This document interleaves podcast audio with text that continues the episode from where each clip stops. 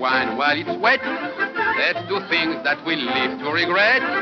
Let me dance till the restaurant whirls. With the girls, girls, girls, girls, girls. Where there's wine and there's women and song. It is wrong not to do something wrong. When you do something wrong, you must do something right, and I'm doing all right tonight. Hello, and welcome to season four of How Would Lubitsch Do It, a podcast in which we discuss the works of director Ernst Lubitsch, one film at a time. It's 1934, and season four, along with the pre code era, draws to a close as Tim Brayton joins us to discuss The Merry Widow. If you've enjoyed this show, I invite you to rate and review us on whatever podcast platform you use. Come visit ernstcast.com if you'd like show notes, resources as to where you might find the films we'll be discussing, a link to our Discord, or just to say hi.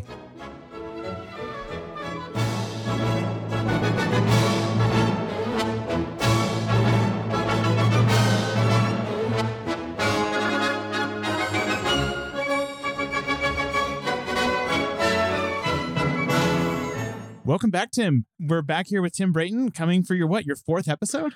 Uh yeah, that sounds right. Four seasons, four episodes. It's great to be back. I I always love talking about our good buddy Ernst.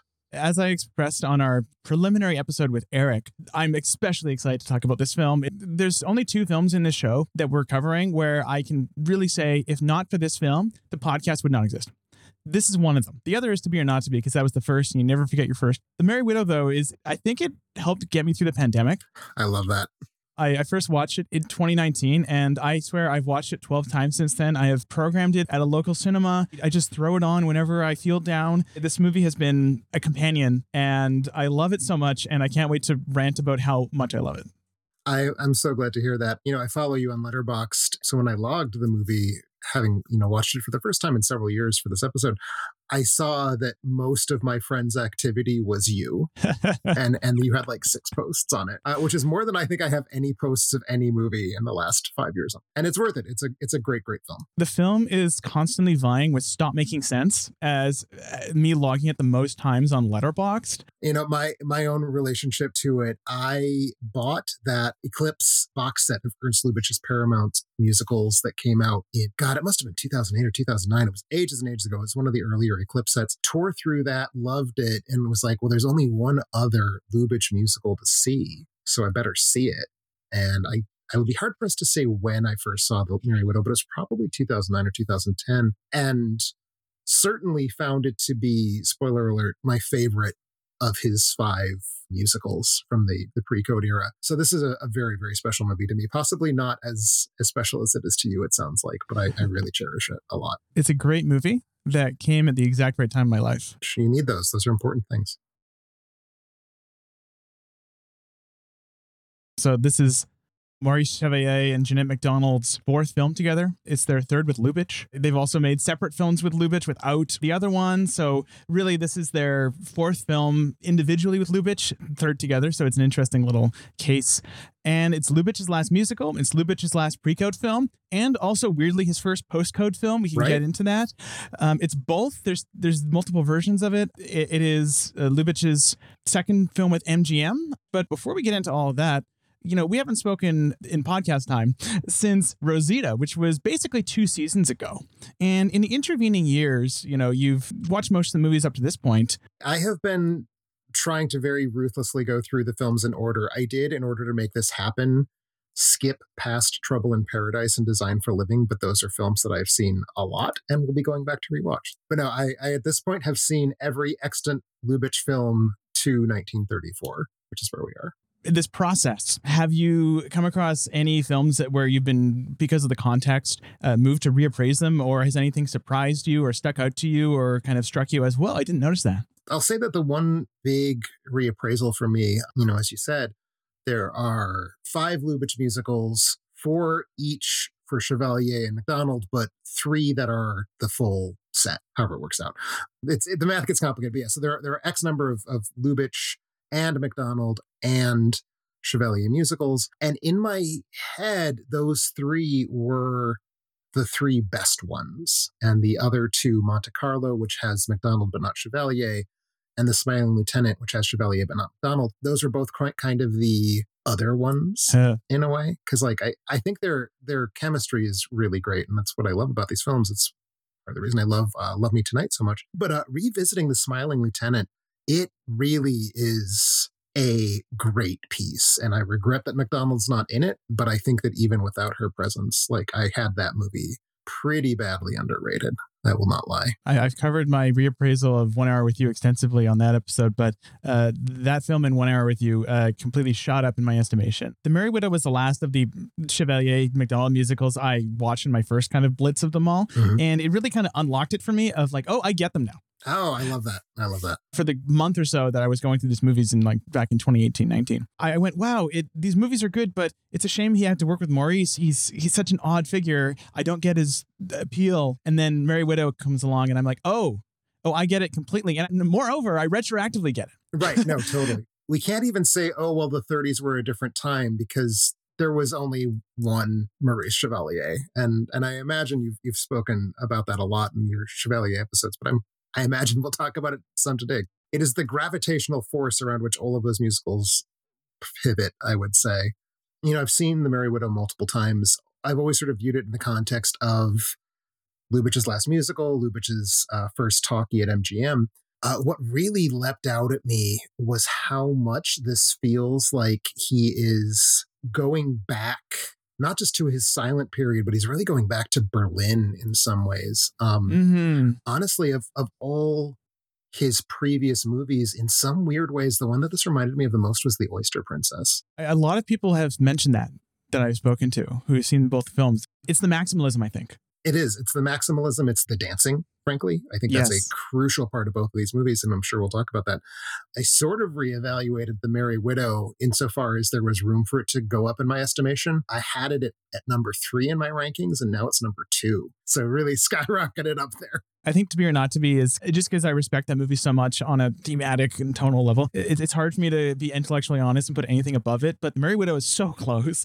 Sure. I mean, this film's the end of an era for Lubitsch, right? Not just because of the code, but because he took three years off of essentially mm-hmm. filmmaking to become production head of Paramount, and then when he returned, he's he's a different man. Mhm. He's older. He's aged beyond his years at that point. He's he's gotten less healthy. His workaholism started to catch up with him. He also just became a director of much lower key fare. Um, and this is him just. I mean, the film reminds me of Love Me Tonight. It's so extravagant. It, it has that Oyster Princess maximalism, that wildcatness, but it also has the cartoonishness and reductiveness of Love Me Tonight, except all the little kind of gaps I kind of miss in Love Me Tonight, the gaps where the Lubitsch touch would be. you can say they're filled in with Lubitsch at his most. I mean, this has the quintessential Billy Wilder talking to UCLA class moment, right? With the sword and the king and the belt that doesn't fit because it's it's made for a younger, more virile man who is currently sleeping with his wife. hmm It's a quintessential Lubitsch touch film, but blown up to these extreme MGM proportions. And I think that's really a crucial thing is when I take sort of the entire stock of Lubitsch's career, and the oldest films we have are from 1917 up until 1946, 48. The thing that I always latch on to first is like the Lubitsch at Paramount connection, both because I think in some ways those Paramount musicals kind of are what for me defines his like his style, the fact that he was the head of production there for a few years. So I always think of him as like Paramount, like Paramount Mhm. Lubitsch is like this thing to me. But this is an MGM production, like a really MGM playing to its strengths sort of film. Yes. You know, we, we mentioned this, we didn't actually identify the film. His only previous work with MGM, The Student Prince in Old Heidelberg, which was a very, very different sort of film from a completely different period of his career.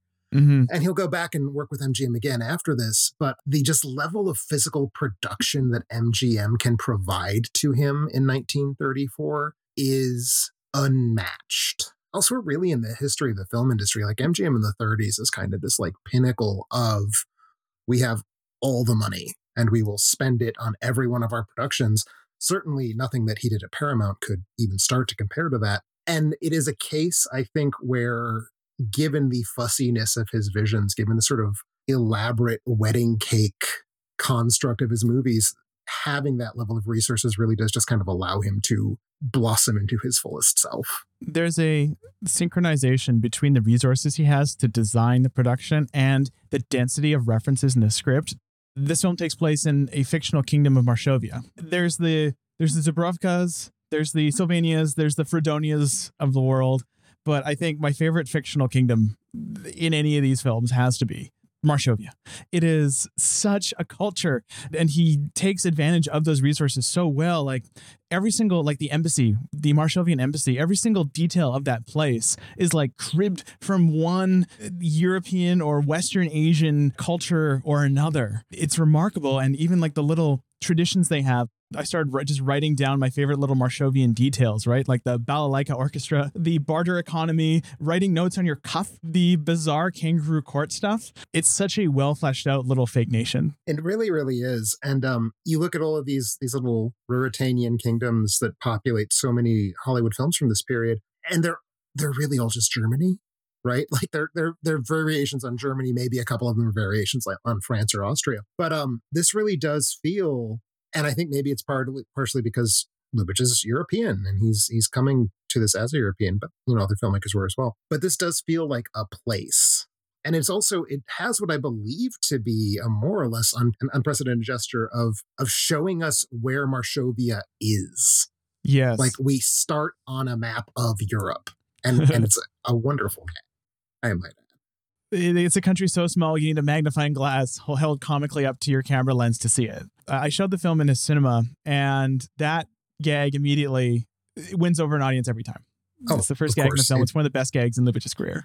It's such a good gag because it's such a by the books trope. It's one of those great moments where like a movie defamiliarizes what it's doing. Basically, we've all seen you zoom into the map and you see the name on the map and then you're in the like that's just how movies start. I mean casablanca look at all these films. He's calling attention to what a slightly ridiculous thing that is to do and i think that's part of what makes it such a great gag is it's like it's clear immediately the film has not even started yet really. Part of what this movie is going to just be doing is constantly keeping us on our toes and constantly like forcing us to catch up with it Again, it's that classic thing where an object does so much heavy lifting for it. We don't need to be told Marshovia is a small, struggling nation. We're shown how insignificant it is with a simple object. It's amazing.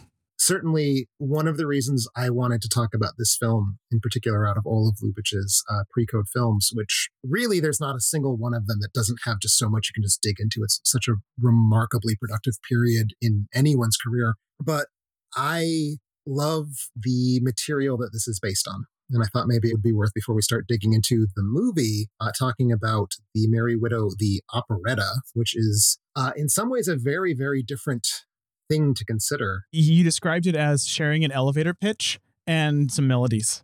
And that's basically it. And the elevator pitch, of course, is a woman who controls more than half of the economy of this very tiny, insignificant kingdom is potentially going to marry a foreigner, thereby taking her money with her, thereby collapsing the economy. So the government basically needs to have a citizen marry her very quickly and the person who's chosen for this is of course the chevalier character and that is that is about all they have in common plot wise uh, the entirety of the operetta the merry widow which just for like the sake of, of sort of talking about something concrete. It is a uh, Viennese operetta from 1905 that was composed by the Austro-Hungarian uh, composer Franz Lehár. It is based ultimately on a play by Henri Meilhac, who also wrote, actually, I think he wrote the libretto for Carmen. So, like, very, very strong opera bona fides in the story. The actual libretto for The Merry Widow was written by uh, Victor Leon and Leo Stein. The operetta takes place in its entirety in Paris. Uh, so that's probably a huge uh, distinction. It's basically almost all of it takes place at one of two fancy dress parties. One at the embassy of a country, which isn't even called uh, Marshovia in the play, the, the musical. It's called um, Pontevedra, and it is very clearly uh, meant to be sort of a, a, nod to Montenegro. We're sort of meant to understand it's a Balkan nation as compared to Marshovia, which is sort of more like northern eastern, like in the Romania area. But so the musical basically tells the story of two big parties, one at the embassy and then one held at the home of this Merry Widow in the original staging. And I, I know that this is a, a show that tends to get adjusted a lot in the original staging, they don't even go to Maxime's. Uh, yeah. Uh, she basically brings Maxime's to her home. So that's a big change, is that it's it's basically all set in Paris. It's all set at these parties. The other big change is that the Merry Widow, Hannah, in the original play, and Count Danilo, whose name remains Danilo, uh, who is the Pontevedran who's kind of been selected to to keep her from marrying a Frenchman. They have a past And they have a past in the Lubitsch, but it's a very different sort of a past. They were lovers in the backstory of the operetta. So this is really more about two sort of middle aged people falling back in love despite themselves. And that's really the plot of the operetta. The movie, of course, does not have that backstory. at It literally love that mostly takes place in Marshovia. The Chevalier character is the Chevalier character. He's sort of a raconteur, a rake who just has slept his way across apparently the entirety of both France and Marshovia. He's extremely similar to his Love Parade character in particular. Very much so. What I find interesting too is how like it isn't just that the characters have been dropped; it almost feels like a remix, right? Where you have in the operetta a second couple. You have the uh, the Baron, the Baron's wife, and a suitor of the Baron's wife, and that's its own thing. The last two I mentioned are kind of the second couple in the operetta form. And in the Lubitsch version, the second couple is the king and the queen. Right. And they're just this completely, you know, desexed joke of a thing. They're marginalized and almost a parody of the idea of a second couple. And then weirdly, Danilo is an ambassador in the original. And his character kind of gets spun into two figures, Danilo and Ambassador Popoff, played by Edward Everett Horton, never better. Oh my God, so good in this film. I just kind of recently became acquainted with the operetta and just seeing uh, all the melodies that had been very familiar to me in totally different contexts was interesting because mm-hmm. I, I just came to the conclusion that wow they just they just stripped this thing for parts. Yeah, it's very much like the melodies are the same because they're great melodies. Lehár was a, a, very hummable composer. This is I will I will lay my cards on the table. Merry Widow is my favorite Viennese operetta, and I, it's, it's probably a, a, fussier way of framing it. It's probably just my favorite operetta. Period. But like I don't want to don't want to rope myself in, but it's it's a charming, very hummable piece. So the music is great, but it has really, other than sort of I'm going to Maxime's, where a lot of the lyrics are kind of one to one, the lyrics are not translations of the lyrics. And to me, probably the most clear cut example of that is um the opening number in the movie, Girls, Girls, Girls, is this military march where the soldiers are all talking about like the best thing about being a soldier is all the girls look at you in your outfit and, and think of you out of your outfit. Oh, our country will never make war with a reason that's worth marching for. Not for battle, our banner unfurls, but for girls, girls, girls, girls, girls.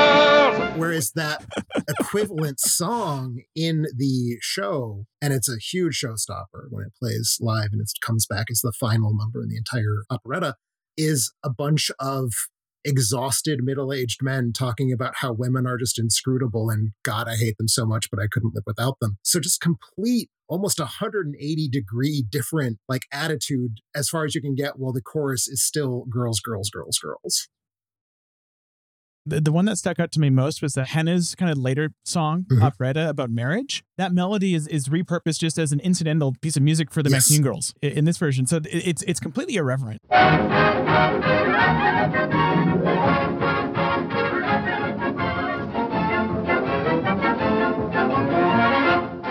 really is. One of the things that the Merry Widow on stage is, you know, I said Viennese operetta sort of for a reason. The trope of Viennese opera of operetta, there's this like elegant, hummable, frivolous sexiness, but there's always that little like just enough kind of melancholy and bitterness mixed into it that it kind of has a little bit of a bite. The Merry Widow certainly has that. I think that it's kind of its most famous piece of music. The waltz is a kind of sorrowful piece in a way, uh, and the movie just abolishes that. There's like yeah. nothing in this movie that has any. I don't want to say it has no weight because that sounds like I'm insulting it, but um, this is not a movie where I feel mixed feelings. There's no bittersweet quality to the Merry Widow, of the film. It's just this kind of endless sugar rush in the best conceivable way. Uh, there is weight to it, as you mentioned, but this is particularly a film where I have to refer to William Paul's book, um, Ernst Lubitsch's American Comedy, is he makes a very compelling case that this film has an undercurrent of death and themes that specifically equate marriage with a kind of death, which is interesting. Mm. And likewise, he has a lot to say about the film's language of dance versus music, which we'll, I, I want to get into later. Oh, absolutely. But my wider point right now, though, is that all of that you can completely miss and not miss a thing because the film is so much about taking you on an adventure, taking you on a formal adventure, a rhythmic adventure that fills you with so much joy. From the point of view of like its conflict its storytelling, it's very much a conventional rom com in that we have mm-hmm. two characters who meet in this very contrived, wacky way, are thrust back together in a way that makes them bounce off of each other. And the, the conflict really is just about when will these two guys, you know, these two characters just uh, get out of their own heads and just realize, oh, yeah, we should get together you know, I'd be interested in, in reading what he had to say about the themes of death because I, I, certainly I think it's there. I think it's it's something that's not being foregrounded. The opening scene where this is some fun formal analysis he does. Danilo is he's associated with this segmentation of space. You know, that opening scene establishes Danilo and then separate almost close-ups of all the women he has ostensibly slept with. And it's this fast cutting, there's no establishing shot. Um, the space is not well defined. And so it's Danilo cut, cut, cut to all the women. That rhythm is then interrupted by the widow in all black, which is also the film's first moment of classical continuity editing. The discontinuity editing of the first moments is linked to, you know, Danilo's youthful vitality, and then that vitality is broken by the specter of death. And his response is not, I want to sleep with that girl. His response is almost this terror. at the specter of death coming into his celebration. It's an interesting way to read it as the widow, by nature of her being a widow uh, and her being connected with monogamy and marriage. The film is the death of the rake. You, saying this is interesting to me because I, I know we have both watched the other Ernst Lubitsch Merry Widow, which is, you know, as we all know, movies were made potentially multiple times at the same time in the same production unit based on language. And there is a French language version of this movie also starring Chevalier, obviously, but also starring uh, Jeanette MacDonald. And I think doing a compare contrast between the two wouldn't really yield a lot because they're mostly the same movie. But one thing that kind of stood out to me that the French movie does not do, that the English movie does, is when she's coming in like as a character, she enters the bar or whatever that space is meant to be it feels like more of Jeanette MacDonald's face is being covered by a veil in the English language version than in the French language version, uh, which kind of emphasizes the degree to which she is a somewhat forbidding, evoking character in the English language uh, version. While we're on the subject of that of that cut too, th- there's so many little differences. It's all a matter of degrees, right? I mean, the, the films are 99% the same, and I should specify here that when we say French language version, we're not talking about a dub. We're saying they, they shot the movie they, twice. They shot the movie with twice. the same leads, different secondary actors though. Horton's gone, which has a which has a major impact on the film's comedy. I thought, but that's a separate conversation. Yeah, and, and then you have some interesting things like there is a joke in the English language version that kind of makes fun of the fact that Maurice is French, where the king asks him, How is this French? And Maurice, you know, proceeds to go into a fairly lengthy, fluent French passage, right? And then in, in the French language version, that joke is reversed. But what stuck out to me most were the establishing shots of Maxime's, if you noticed, mm-hmm. where there are at least two extra shots in the French version that involve alcohol. Yes, yes. and dancing on tables, No, which I was sad to see go because if that shot with the wine bottles of wine under the table, I'll include it in the show notes, wa- was in the English language version, it's so much of a piece with the other shots of specters around windows, kind of looking in on social scenes. It's a beautifully evocative shot, and I'm, I'm sad it was cut for the English one, or maybe it was never intended. I can't even imagine why, because I feel like by the time this movie went into production, Prohibition was over. So it wouldn't have been that. But, you know, just to say? Getting back to sort of our, our grander point, that opening scene, I mean, the, the entire point of their first interaction is she is wearing a veil and he's trying to flirt with her to take the veil off, and she's just not interested. She's not budging. It gets at something of this like spectral quality that that she does carry with her.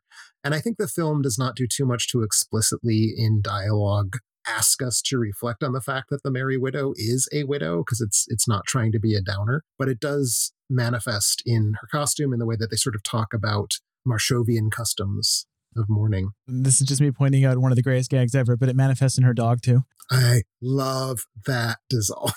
one of the most brutally funny things What we're referring to is that as Sonia decides that she basically no longer wants to embody her widowness and wants to go back to being a sexually adventurous person off to Paris. There's a series of dissolves where she has a, a closet of black veils and clothes. They get replaced with white gowns. And then it cuts to her shoes. Black shoes get replaced with white shoes. Cuts to her dog. And you've been trained to expect this because it's done it twice already. Her black dog is replaced with a white dog. And we do not know what happened to the original dog. It's, it's so good. and that that sequence to me, those those uh, dissolves, is one of there's so many moments in this film. They're just like one of the quintessential Ernst Lubitsch gestures, but that certainly is one of them. The using props and clothes as a sign of personality is such an important tool for Lubitsch to me. Um, I always think of the hat in Ninotchka. There is the the way that he kind of uses the trappings of a a well-lived, well-financed life as a kind of way into psychology. And I think the shot of the shoes in particular is just such a perfect ex- uh, example of that there's so many little gestures like that. Like one thing I picked up on this time was when um, Sonia is undercover as a Maxime's girl trying to get one up on Danilo. She goes, "Oh, did you get me this bracelet?" And she points to a bracelet that is clearly much more expensive than anything. It's like it's like absurdly large and mm-hmm. full of stones. And she's basically just using, you know, it's not called attention to, but she's using her own wealth as a weapon against him because mm-hmm. she knows he is of lower social station. So many details like that. I'm curious, what are some of the? You said there are a couple others that you had in mind the the hats, the uniformity of the hats of the Maxime's men. Uh, if you notice, there's a quick throwaway cutaway to the receptionist at Maxime's, and behind her are a series of about 12 identical hats. Um, you know, it's the hat check, right? Oh, I missed that. In doing so, she sets up kind of a dynamic with Danilo that I find is interesting, where as far as Marshovia goes, Danilo is the center of the universe. He is the only one, it seems, that has the authority to wear that black gentleman's hat of circa 1885, which is when the movie set. Young, virile gentleman. At Maxime's, there's dozens all the men are dressed the exact same way. You know, her suitors are dressed the same way. Later on, she uses this fact of the uniformity of the suitors to basically reduce Danilo to one of them. Mm-hmm. Right? She, she, you know, she tries to make him feel jealous by eyeing another man who, you know, does the uh, let's go upstairs eyes. Essentially, she's going, "What? Why do I need you? There's there's a hundred of you here." But there's one moment in this film that is maybe my favorite moment in the Lubitsch canon as far as the light frothy comedies go. It's the scene where I've already mentioned this in Eric's episode, but I want to talk about the tracking shot. It's the first scene where the melody for I'm Going to Maxime's is introduced. Maurice starts to sing his, you know, I'm going to Maxime's to his assistant played by Winnie the Pooh himself, Sterling Holloway. He first goes, I'm going to Maxime's, and then his, you know, twice his assistant tries to stop him, and then suddenly he powers through it, and, you know, he's suddenly on post recorded sound. And at that point, the camera zooms out of his apartment and does the famous Trouble in Paradise shot. I'm going to Maxim's, where all the girls are dreams.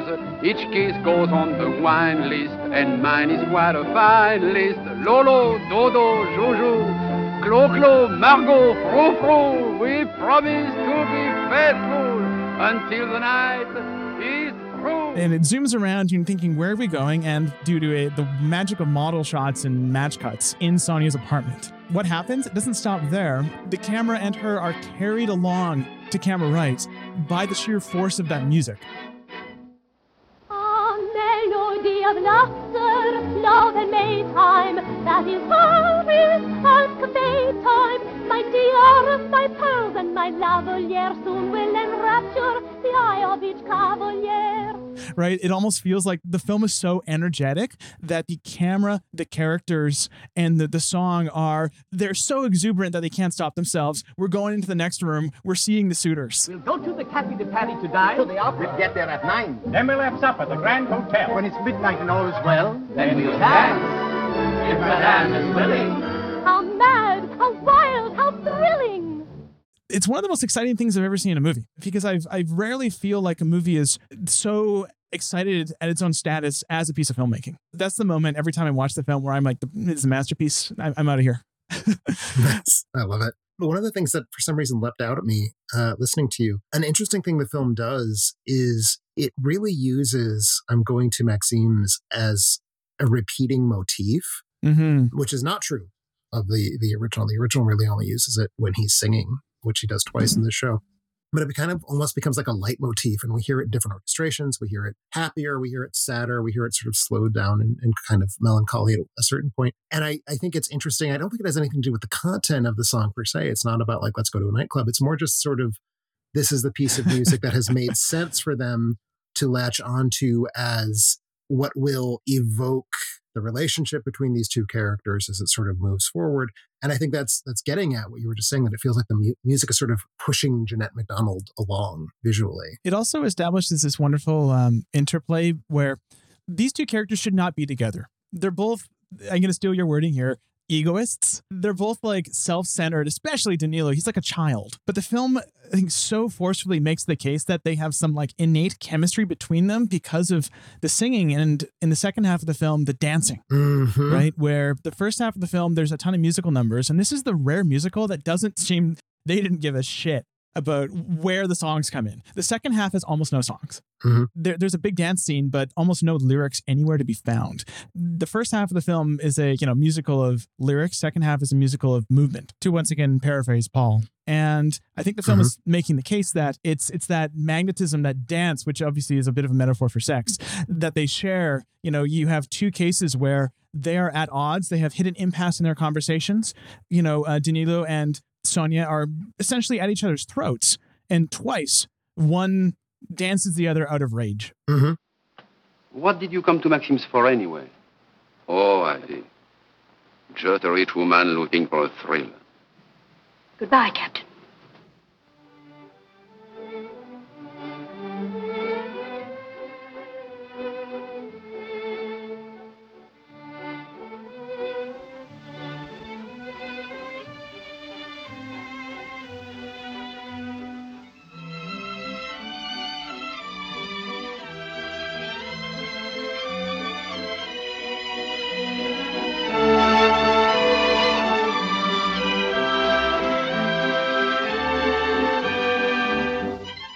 And they fall back in love. It's it's lovely. It's there is something there beyond just the the surface, which I find very beguiling. I feel like there's not going to be a better moment to touch on the waltz sequence if you're if you're ready to go there. Yes, you mean you mean the big Busby Berkeley? I think it is it is very much the case, even though this movie is sort of making the pitch. Well, actually, the central piece of music, as I'm going to Maxime's, uh, this is known for its waltz. We Mhm. think of the Viennese waltz almost as much as we think of the Viennese operetta, maybe more so. Uh, very, very famous waltz composed for this, and he sort of holds it for this one really big sequence, pretty close to the middle of the film, where as you say, it's a Busby Berkeley-esque sort of thing where we start with with the two characters dancing, and then this like this wave of humanity just swoops in, and we just get this kind of like mm-hmm. multiple group shots and multiple spaces of just this huge number of people dressed more or less identically. And the, the or less is something we should probably dig into. in the Lubitsch tradition. Exactly, dancing to an extended version of the the waltz.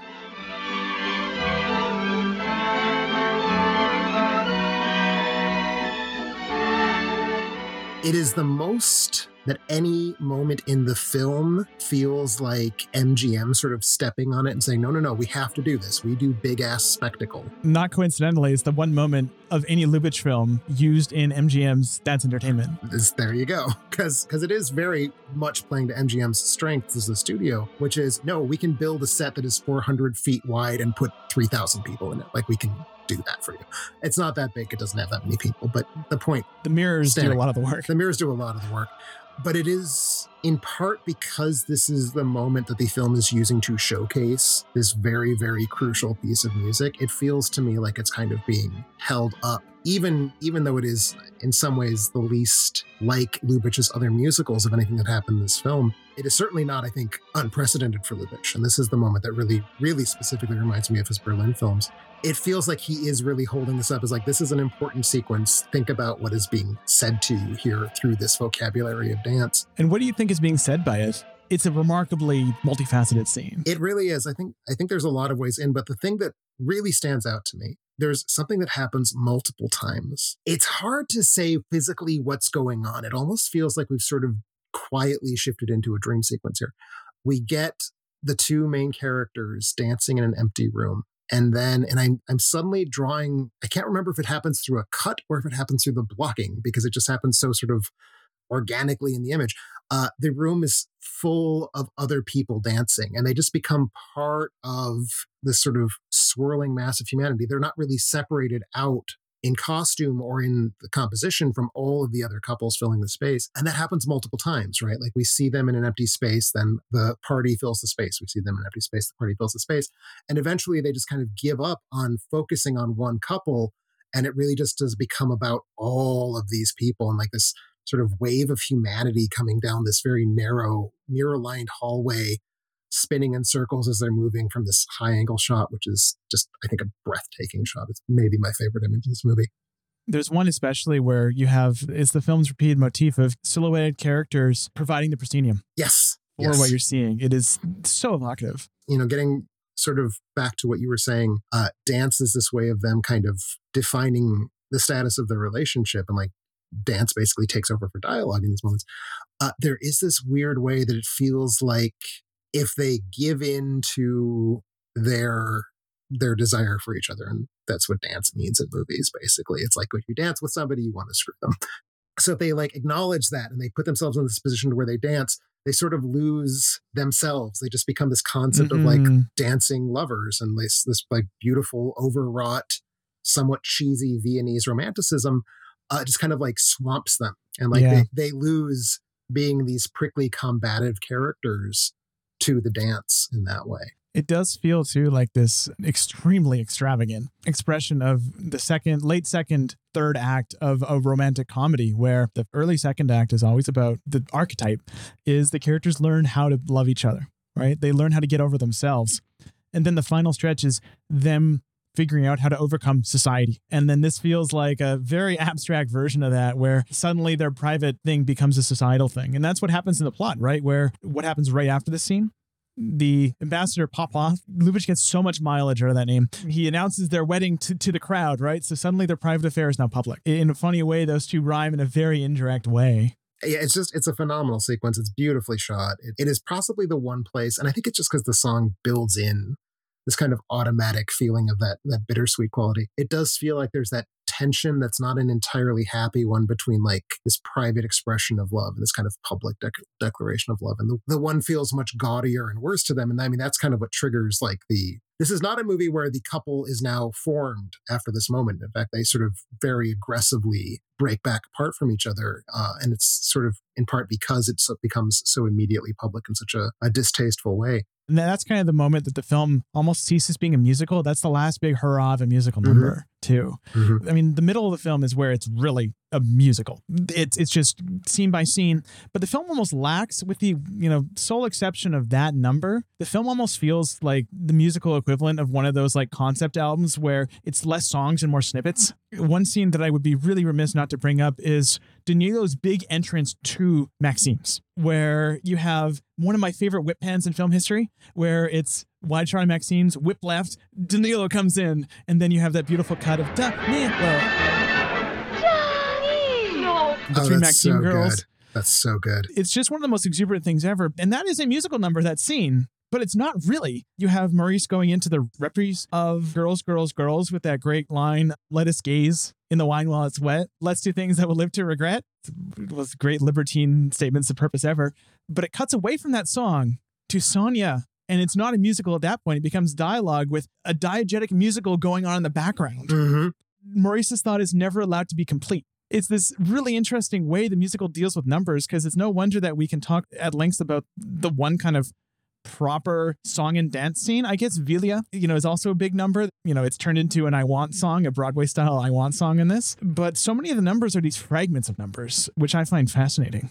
And you know, it, it occurs to me. I think I slightly misspoke earlier. I said that you know the the Merry Widow waltz is held on to for the the big dance scene. It does show up at the end of the Maxime sequence as like her song. Mhm, Sonia sings it. She sings it, but even then, it feels almost like the only thing I can think of as an equivalent is the Stephen Sondheim show "Merrily We Roll Along," which is told in reverse order. So you get the reprise of a song before you get the original statement of the song. Oh, that's interesting. And it sort of has the same feeling to me of she is singing it so that we have it pinned down. So when it comes back as part of this enormous song and dance number, we can sort of look it back to this little moment where she sings it. But it feels like when she sings it in the restaurant is not the like showcase for the song. hmm It feels like a sort of reverse of a re- reprise where it's more just like foreshadowing. But something that leaps out to me both for the the Maxime sequence that you were talking about and for the dance number the thing that really leapt out at me as being a recurrent element of his uh, Berlin films, especially all those historical dramas, he was really, really good at crowd scenes.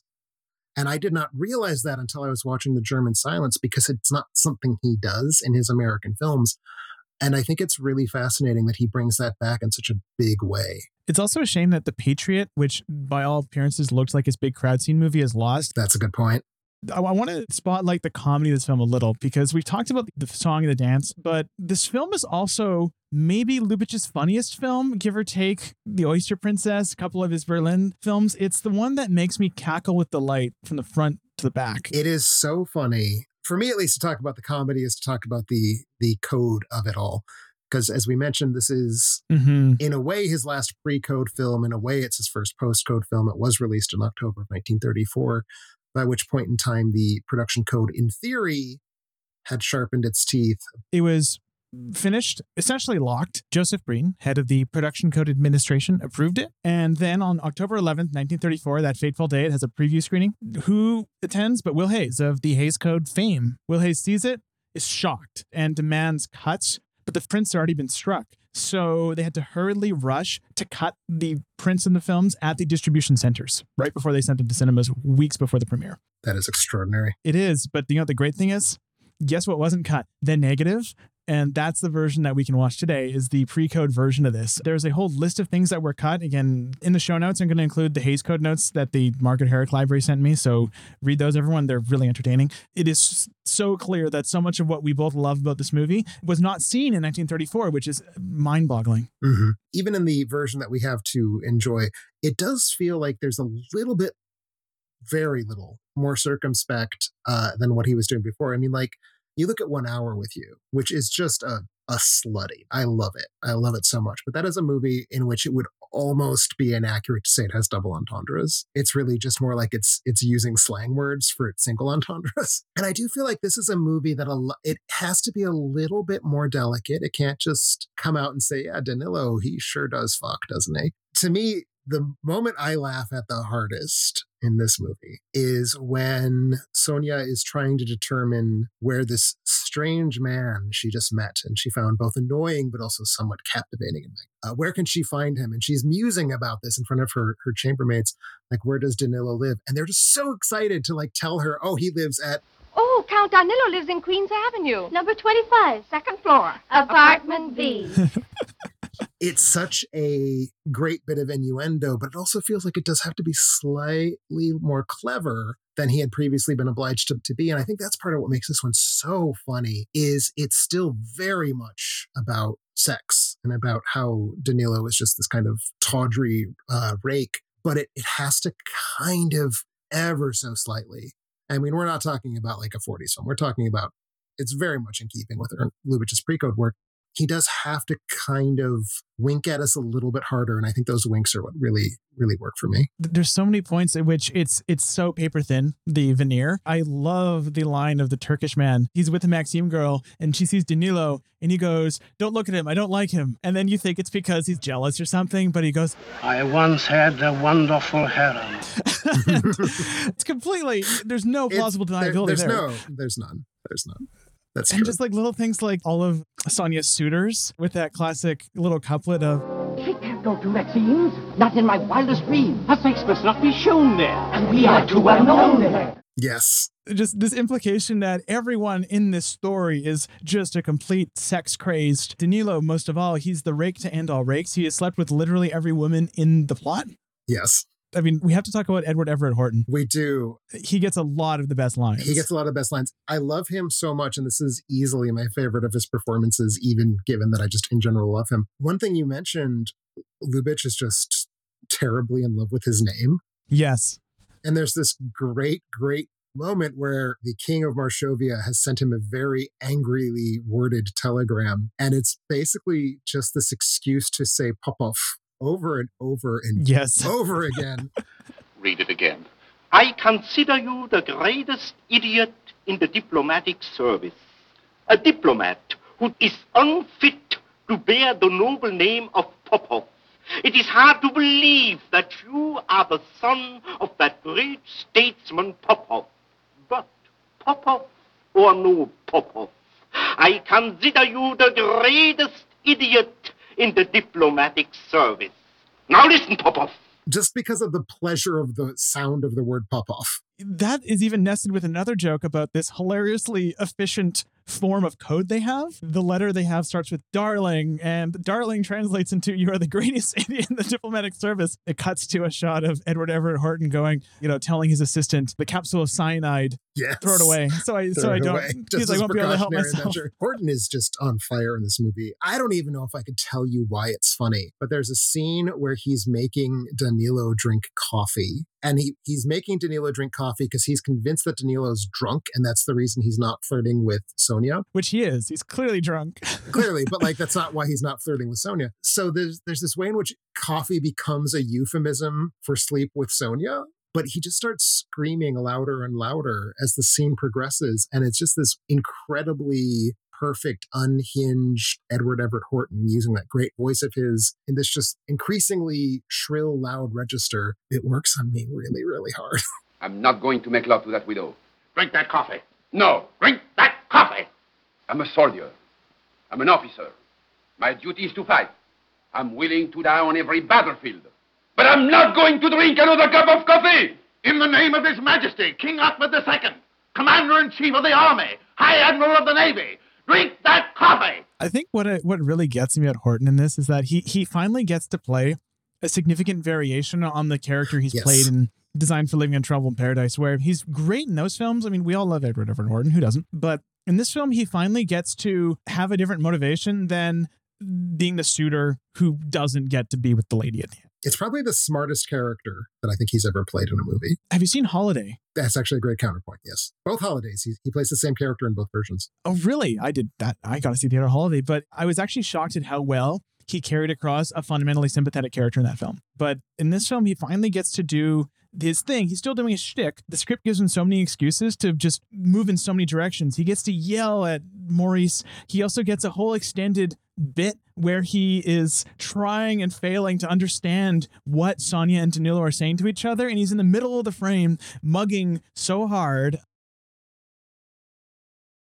That's such an incredibly blocked sequence because, like, it's trying to do two things simultaneously, which is both have it be a funny Edward Everett Horton scene, but also have it be a story carrying scene about the romance. And it manages to do both of them simultaneously, despite it feeling like one should be mocking the other. he's also i mean he's he's such a great vehicle for the the marshovianness of it all too right he's this wonderful vehicle for everything broken about this broken fictional kingdom too But I also feel like we should address that there is other comedy in this film. I mean, certainly it's a Maurice Chevalier vehicle. yes And you said something that I, I want to sort of hear you dig into, if you don't mind. This was the movie that made Chevalier click into place for you. This is where you understood what he was doing. I get that you need to have some movie that does that for you because what he's doing is so distinctive.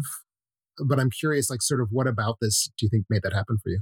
I think there are two things. One reflects poorly on me and that's that i think this is the first film where his rakishness is made into the conflict. A lot of people in the modern era who watch these films brush up against and something like the love parade especially the love parade is that th- there's certain very have fallen out of fashion attitudes towards gender that something like the Love Parade embodies, and Maurice is a vehicle for that. And then this film, essentially, the film both makes him a, the most cartoonish version of his rake imaginable, and also kind of problematizes it. That's the boring answer, though.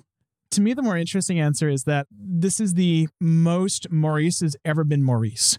Uh, Not only is he this delightful figure standing in the middle of like a static frame singing, the frame is an externalization of him. When the camera moves and he moves along with it, he is not just this raconteur talking to the camera a la one hour with you, but the formal scheme of the film has Mauriceness to it Interesting. I can see that. you know the whip pan or the way that whenever he's on screen space kind of collapses in on itself I just love that scene where he does this goofy little dance with the Maxime girls. It's when he's singing "Where There's Wine and There's Women" in song. It is wrong not to do something wrong. hmm The camera's just bobbing along with him, and he's in a swirl of women. And the film is asking you to problematize this as essentially immature, but at the same time, the film makes such a good argument for the vitality of that. Not, not to use the old term, but there's a dialectic within how the film treats him that is both intelligent and completely infectious. Every time I watch it, I get swept away with it, including the first time. I should also mention that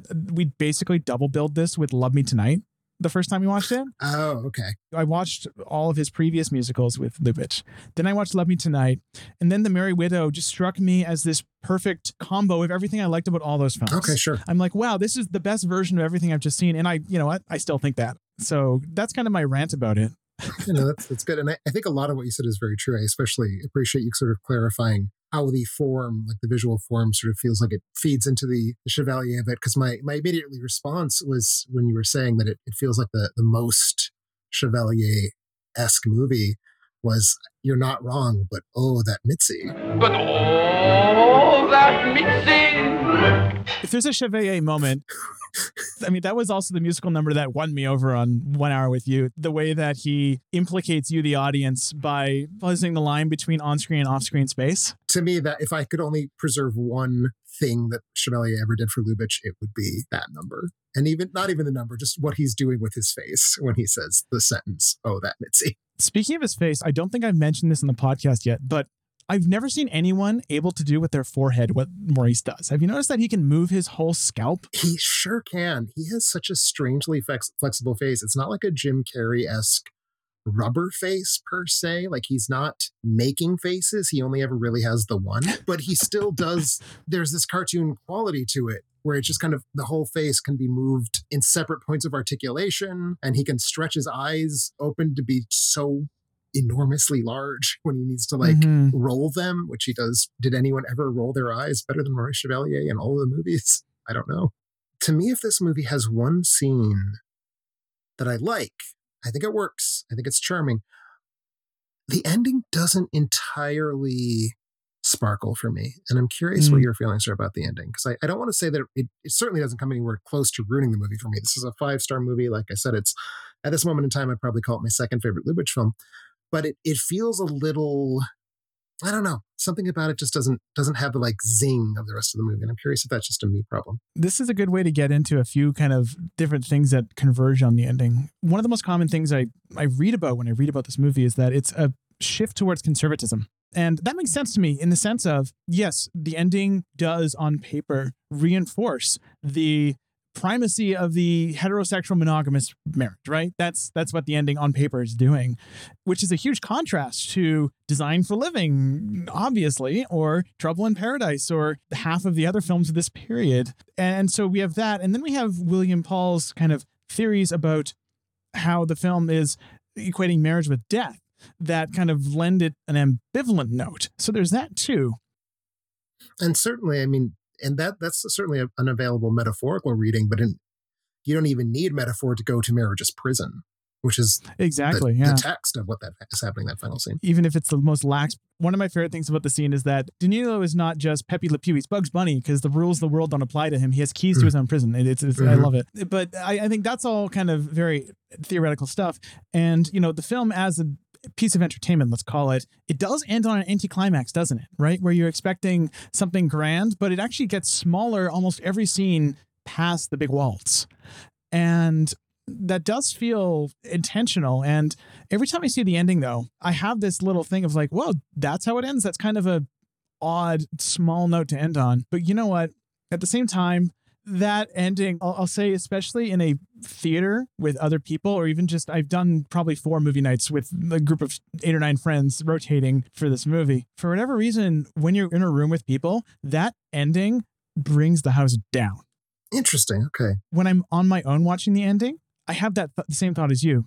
But when I'm with others, it almost feels like an ending that's designed for the audience to fill in the space of it. Like it, it happens so quickly where Danilo and Sonia are stuck in the jail together. They realize what's going on. You have that wonderful bit of uh, like playful homoeroticism between the king and the ambassador. Which that that I love. I think that moment absolutely plays. But I think for me, what always gets me is immediately the priest coming in and the two of them just going, sure, whatever, we'll get married. Something about that feels perfect for me where it's it's both characters surrendering. It's both characters going, let's just get over ourselves and let's just give into our animal instincts and get married. And society, I guess, is happy. One little detail of it that I I'm gonna forget later. Did you notice that the priest that marries them is the same actor as the priest that marries them in the Love Parade? I did not notice that. That's adorable. That's wonderful. their first and last screen pairing. I think that's poetic. A couple things you said that I just want to respond to. I've also heard this movie described as sort of the moment where Lubitsch starts pivoting towards conservatism, which has always sort of, to me, the, the idea that Lubitsch's late career is sort of avowedly conservative uh, feels a little bit over reliant on the existence of design for living to me, honestly. I think so. His very last movie, and obviously conservative means different things in different contexts.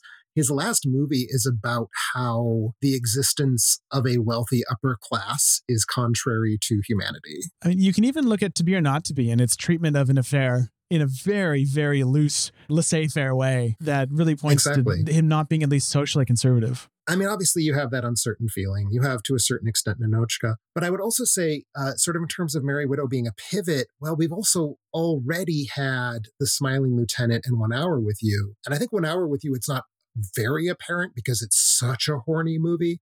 That film's very last statement in its plot is, well, nothing matters more than husbands and wives forgiving each other. Right. So like there is a there is a, a sense in which he's never anti-monogamy. And I think that people maybe overstress design for living as some sort of evidence that he was. This is an interesting season for that because it begins with, I think, the film that carries his most conservative final act, which is The Love Parade. Yes, definitely, unquestionably. I mean, I find that film a tough sit in the last half. Unfortunately, the first half sparkles, but the last half I find both on a character and a thematic level like a little bit bec- of a. it becomes it becomes so sour. It just becomes such a sour experience in the second half.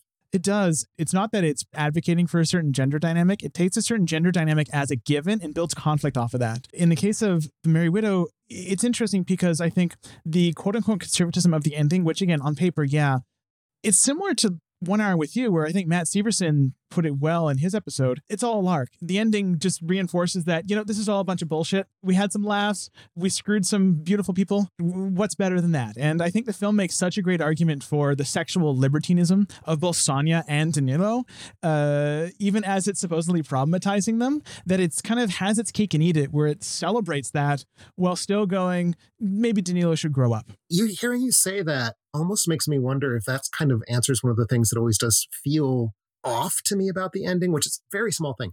The insert shots of the champagne and then the wedding rings being like spun into the cell, that feels like such a cute gesture. That feels to me like an insert shot from someone who's trying to do a Lubitsch more than an actual Lubitsch film. And I wonder if maybe what I'm responding to is if there is a sense in which it's it's a little trivial. Like the wedding rings are sort of like we they're just kind of junk. We don't really care. The sound effect, I think, is Yes. I find it very funny, but at the same time, yeah, it, it, it's a trivial ending. Maybe if anything, I, I feel slightly better about the ending because it does feel like maybe the point of it is just to like don't take any of this seriously. Like, have have the good time that we just had and now it's over by. Which is also kind of how the operetta ends. It, it like it's this big, wonderful, bouncy thing. It has this gorgeous waltz 10 minutes before the end, and then the last number is like this 20 second, just like, all right, women, women, women, bye everybody, and then just curtain falls. Maybe that's also part of what's going on there. It's just this like, okay, we're done with the story. We're not going to belabor it. One other element, speaking of all this, that we haven't even touched upon that I'd be very, I'd have a lot of regrets if we didn't, is George Barbier and Una Merkel and their Yes. lovely, lovely anti chemistry. They play the king and the queen, of course. I feel like I am too uncritical of an Una Merkel fanboy. If such a thing can possibly exist in the 21st century, I find her to be such a perfect. Like, I don't know if that's her voice or if it's the voice she developed for the movies. Every word she ever says sounds sarcastic. And when she's being used well in a movie, that is just like a superpower. And I feel like this is such a great example of that aspect of her her screen persona. If you weren't married, if you weren't my wife, could you fall for Gabrilovich? If I weren't married, if I had it to do over again, and had the choice between you and Gabrilovich, frankly, I'd take you.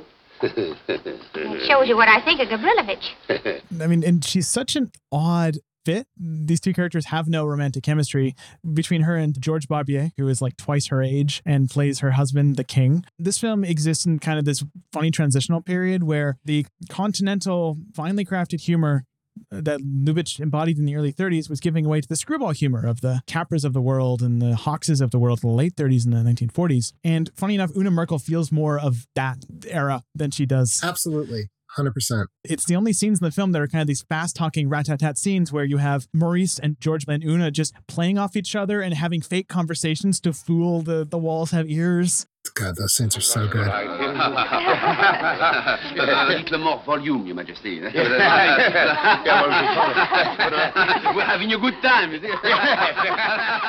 George Barbier as the king, such an interesting data point in the downfall of the fearsome Lubitsch tyrant. It's gone from one of my least favorite things in Lubitsch's big dead queen, despotic king movies like Madame Du Barry and Anna Boleyn. You have these fearsome figures.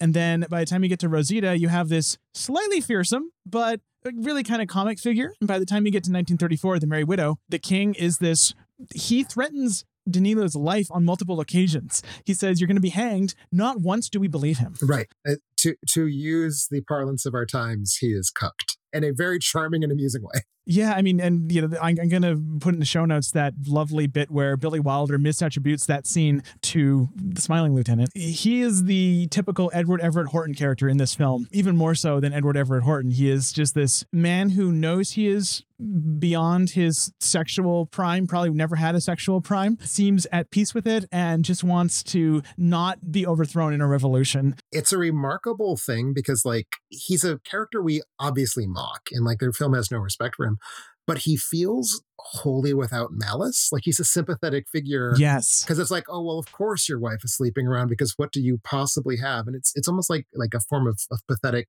sympathy, which is, I think, different than how we've seen that kind of character played in in earlier Lubitsch films. I mean, this is his last sort of Middle European kingdom farce that I can think of. So it's kind of his farewell to that character type that he's done good things with in the past, but he's he's kind of run out of things to say, and he's just letting the character be just kind of roly poly and harmless. The next despots we deal with are Hitler and Stalin. Exactly, different different kinds of despots. Yes, and I also think it's worth noting that at no point is his character in control of the situation. He is entirely at the mercy of Sonia. Yes. Right? Sonia 100%. is basically the king because she has money. Which again is another typical Lubitsch thing, right? This kind of poking the old aristocracy in the eye in favor of new capital. Which that is actually one of the things. I mean, obviously that's the biggest point of commonality between the movie and the operetta is the widow and her her mm-hmm. fortune. I feel like the movie is much more concerned about that. Like the movie finds that interesting Yes. in a way that the operetta is kind of just using it as a pretext. It's like she's she's wealthy and her wealth has political implications, and that's as far as the operetta takes it. It's like constantly part of of the conversation around her in the first half of this movie, especially. Uh, the interplay between wealth and capital and romance and political ideology is something that I wasn't really expecting to be such a common theme going into this show, but it absolutely is. There's so many, so many, so many films where the chief conflict is basically money, right? Design for Living, Trouble in Paradise. Ninotchka, it moves over to political ideology. It's how can we be together? We want to be together. How can we be together across the Iron Curtain? And and I mean certainly in a, in a different way, it doesn't really intersect with romance, but it's certainly part of uh, the shop around the corner as well. Absolutely, right? How, how do you fall in love in the hierarchy of a uh, cutthroat department store? Department store. There's there's the whole sequence where it's sort of implied that the failure of the business, if it fails, may involve Frank Morgan killing himself. Like it's you know, Or Cluny Brown. or Cluny Brown. Absolutely. How can love bloom in a class society? Just to tie in my thoughts on why I'm so excited about this episode. If there's one movie I, I feel compelled to go to bat for in this whole darn show, where I feel like the gap between its popularity and its value to humanity is wider, it's probably this one. this is a very rudimentary, crude heuristic. If you sort Lubitsch films by popularity on Letterboxd, this is the lowest of the five musicals. Mm-hmm. And that is bizarre to me. And I assume it's because this one was never at any point streaming on Criterion. It is lower than Broken Lullaby. It's lower than The Doll, which again, The Doll's a masterpiece. But the fact that a silent Berlin film from 1919 is more popular than this opulent MGM musical from 1934 blows my Mhm. mind.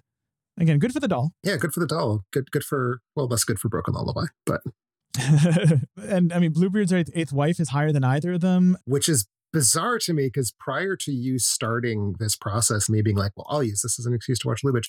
Bluebeard's Eighth Wife was one of only, I believe, two Lubitsch talkies I had never seen. It's it's okay. Even at the time, I think it's worth noting that critics did not like this film overall. Scott Eyman described it as like a critics bewilderingly reacted cold to it. The degree to which this film seems kind of lost to popular culture feels so weird to me, not just because, again, it's a great musical, but it's such an easy to like movie. It's accessible. Mhm. I can't think of any barriers that some random teenage cinephile would have to enjoying it. Of the four MacDonald Chevalier vehicles, this feels certainly the one that I, I would expect the fewest problems for a young cinephile to like, even more so than Love Me Tonight. Mhm. I feel like they would just, there's not really anything to bounce off of. If you haven't seen this, if you've somehow made it through two Merry Widow episodes hosted by some idiot like me and haven't watched this movie, go watch this movie. What are you doing? It's the happiest 99 minutes you'll have watching a movie this year. Well, thank you so much for joining us once again, Tim, and I look forward to seeing you for Cluny Brown next season. I know it's it's I feel like I've had a really great track record of showing up for my favorite of the Berlin silents, my favorite of the pre-code musicals, and and next time around it'll be my favorite of the uh, late Lubitsch films. So I feel like I, I'm really just getting the cream of the crop on the show, and I thank you for indulging me. And so, serenaded by Maurice and Jeanette, season four of How Would Lubitsch Do It comes to a close, and with it, the pre code era. Oh, how we'll miss you, Sleep at the wheel, Hays office overseers. Next season, the censor's hammer falls, and Lubitsch's career comes to a close in grand fashion.